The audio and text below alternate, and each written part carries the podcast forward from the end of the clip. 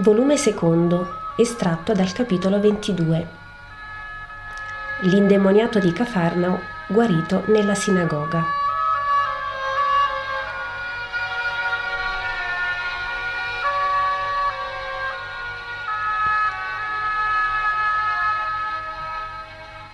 Vedo la sinagoga di Cafarnao.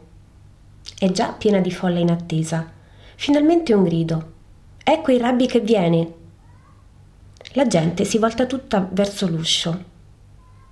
La pace sia su tutti voi che cercate la verità. Gesù è sulla soglia e saluta benedicendo a braccia tese in avanti. La luce vivissima che è nella piazza assolata ne staglia all'alta figura, innibandola di luce. Sono malato, guariscimi, geme un giovane, che mi pare tisico all'aspetto, e prende Gesù per la veste. Gesù gli pone la mano sul capo e dice, confida, Dio ti ascolterà. Lascia ora che io parli al popolo, poi verrò a te. Il giovane lo lascia andare e si mette quieto. Che ti ha detto? gli chiede una donna con un bambino in braccio. Mi ha detto che dopo aver parlato al popolo verrà a me. Ti guarisce allora? Non so, mi ha detto confida e io spero. Che ha detto? Che ha detto? La folla vuol sapere, la risposta di Gesù è ripetuta fra il popolo.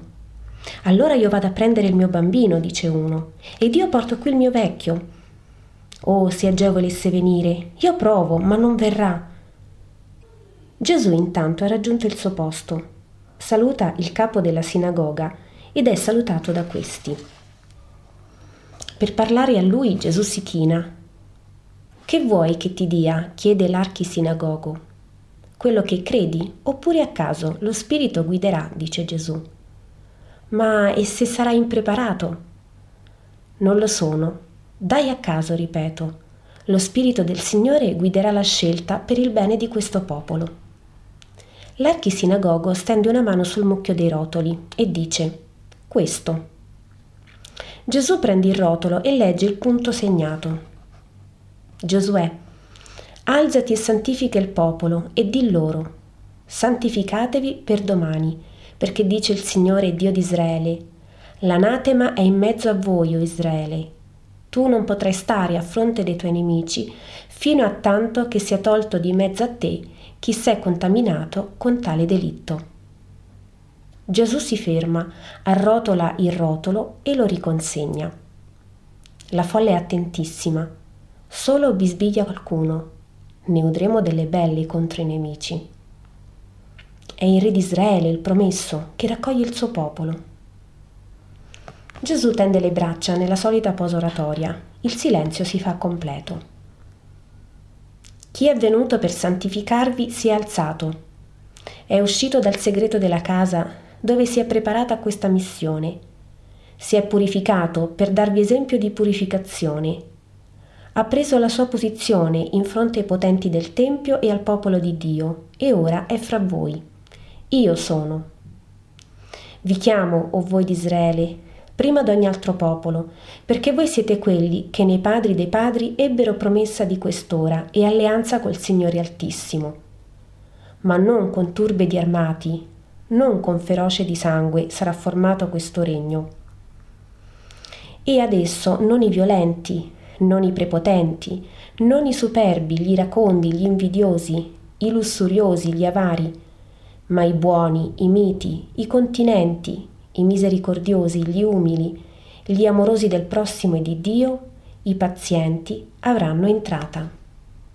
Israele, non contro i nemici di fuori sei chiamato a combattere, ma contro i nemici di dentro, contro quelli che sono in ogni tuo cuore, nel cuore dei dieci e dieci e diecimila tuoi figli. Levate l'anatema del peccato da tutti i vostri singoli cuori, se volete che domani Dio vi raduni e vi dica, mio popolo, a te il regno che non sarà più sconfitto. Domani, quale questo domani? Fra un anno o fra un mese? Oh, non cercate, non cercate con sete malsana di sapere ciò che è futuro, con mezzo che ha sapore di colpevole stregoneria. Pentitevi dei vostri peccati per essere perdonati e pronti al regno. Levate da voi l'anatema del peccato. Ognuno ha il suo. ognuno a quello che è contrario ai dieci comandamenti di salute eterna. Esaminatevi ognuno con sincerità e troverete il punto in cui avete sbagliato. Umilmente abbiatene pentimento sincero, vogliate pentirvi, non a parole. Dio non si irride e non si inganna, ma pentitevi con la volontà ferma, che vi porti a mutare vita, a rientrare nella legge del Signore. Il regno dei cieli vi aspetta, domani. Domani vi chiedete, oh, è sempre un domani sollecito l'ora di Dio, anche se viene al termine di una vita longeva come quella dei patriarchi. L'eternità non ha per misura di tempo lo scorrere lento della clessidra. E quelle misure di tempo che voi chiamate giorni, mesi, anni, secoli, sono palpiti dello Spirito Eterno che vi mantiene in vita. Ma voi eterni siete nello Spirito vostro e dovete per lo Spirito tenere lo stesso metodo di misurazione del tempo che ha il Creatore vostro. Dire dunque, domani sarà il giorno della mia morte. Anzi, non morte per il fedele, ma riposo di attesa, in attesa del Messia che apre le porte dei cieli. E in verità vi dico che fra i presenti solo 27 morranno dovendo attendere. Gli altri saranno già giudicati prima della morte e la morte sarà il passaggio a Dio o a Mammona, senza indugio, perché il Messia è venuto, è fra voi e vi chiama per darvi la buona novella, per istruirvi alla verità, per salvarvi al cielo. Fate penitenza dunque. Il domani del regno dei cieli è imminente, vi trovi mondi per divenire possessori dell'eterno giorno. La pace sia con voi si alza a contraddirlo un barbuto e impaludato israelita. Dice Maestro, quanto tu dici mi pare in contrasto con quanto è detto nel libro secondo dei Maccabei, Gloria di Israele.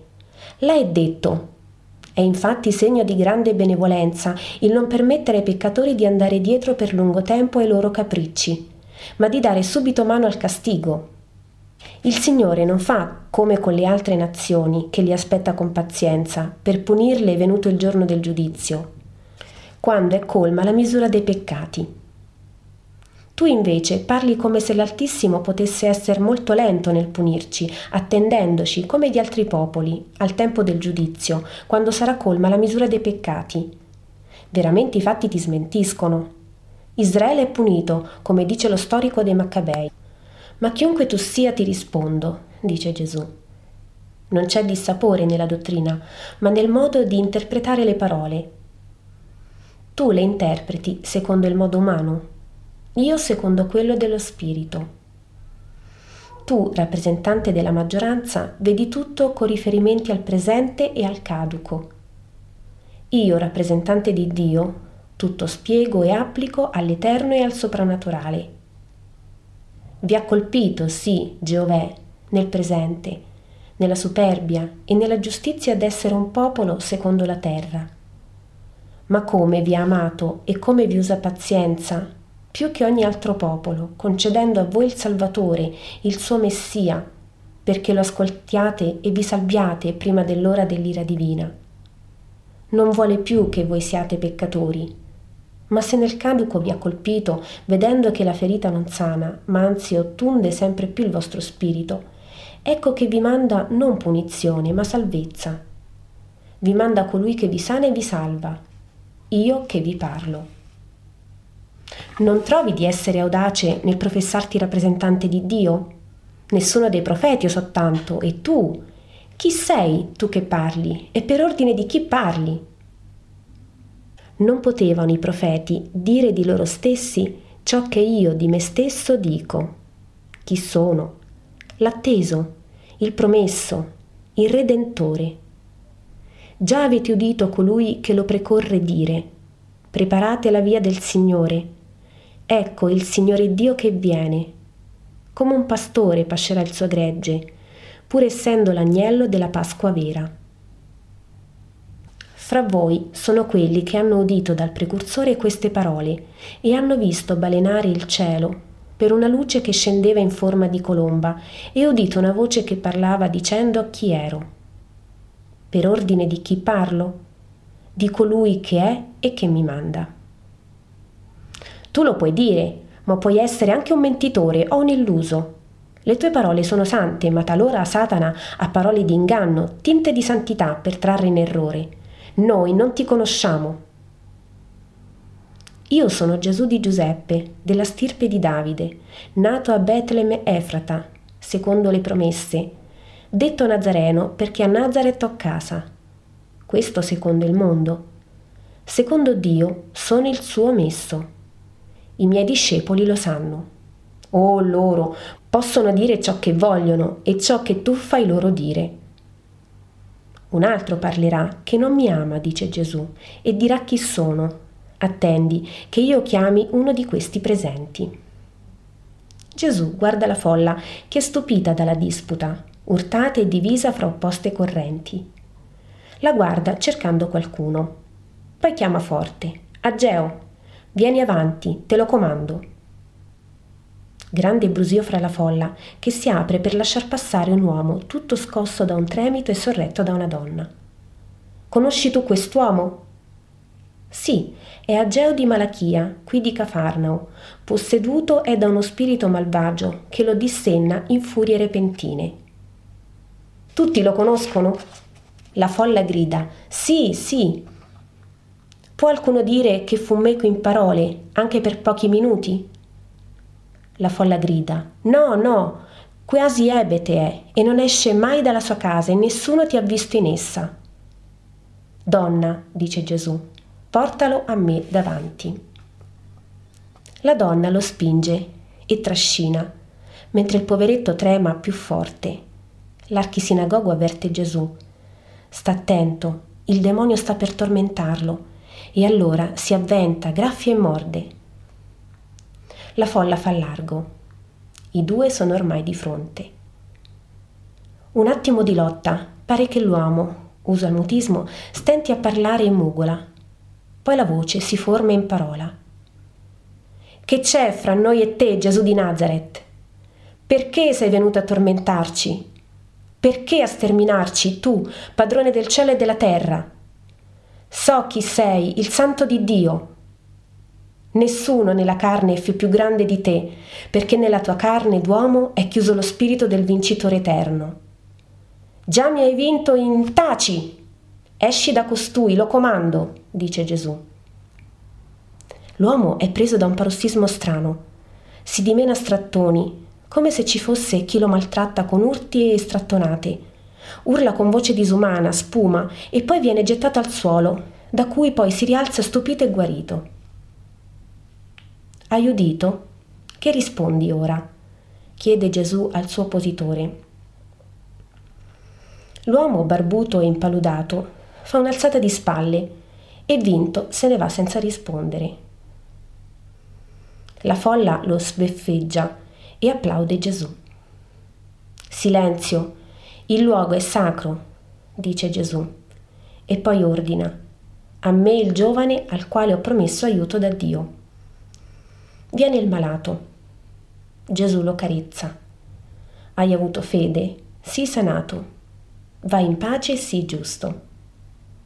Il giovane ha un grido. Chissà che sente, si prostra ai piedi di Gesù e li bacia ringraziando. Grazie per me e per la madre mia. Vengono poi altri malati.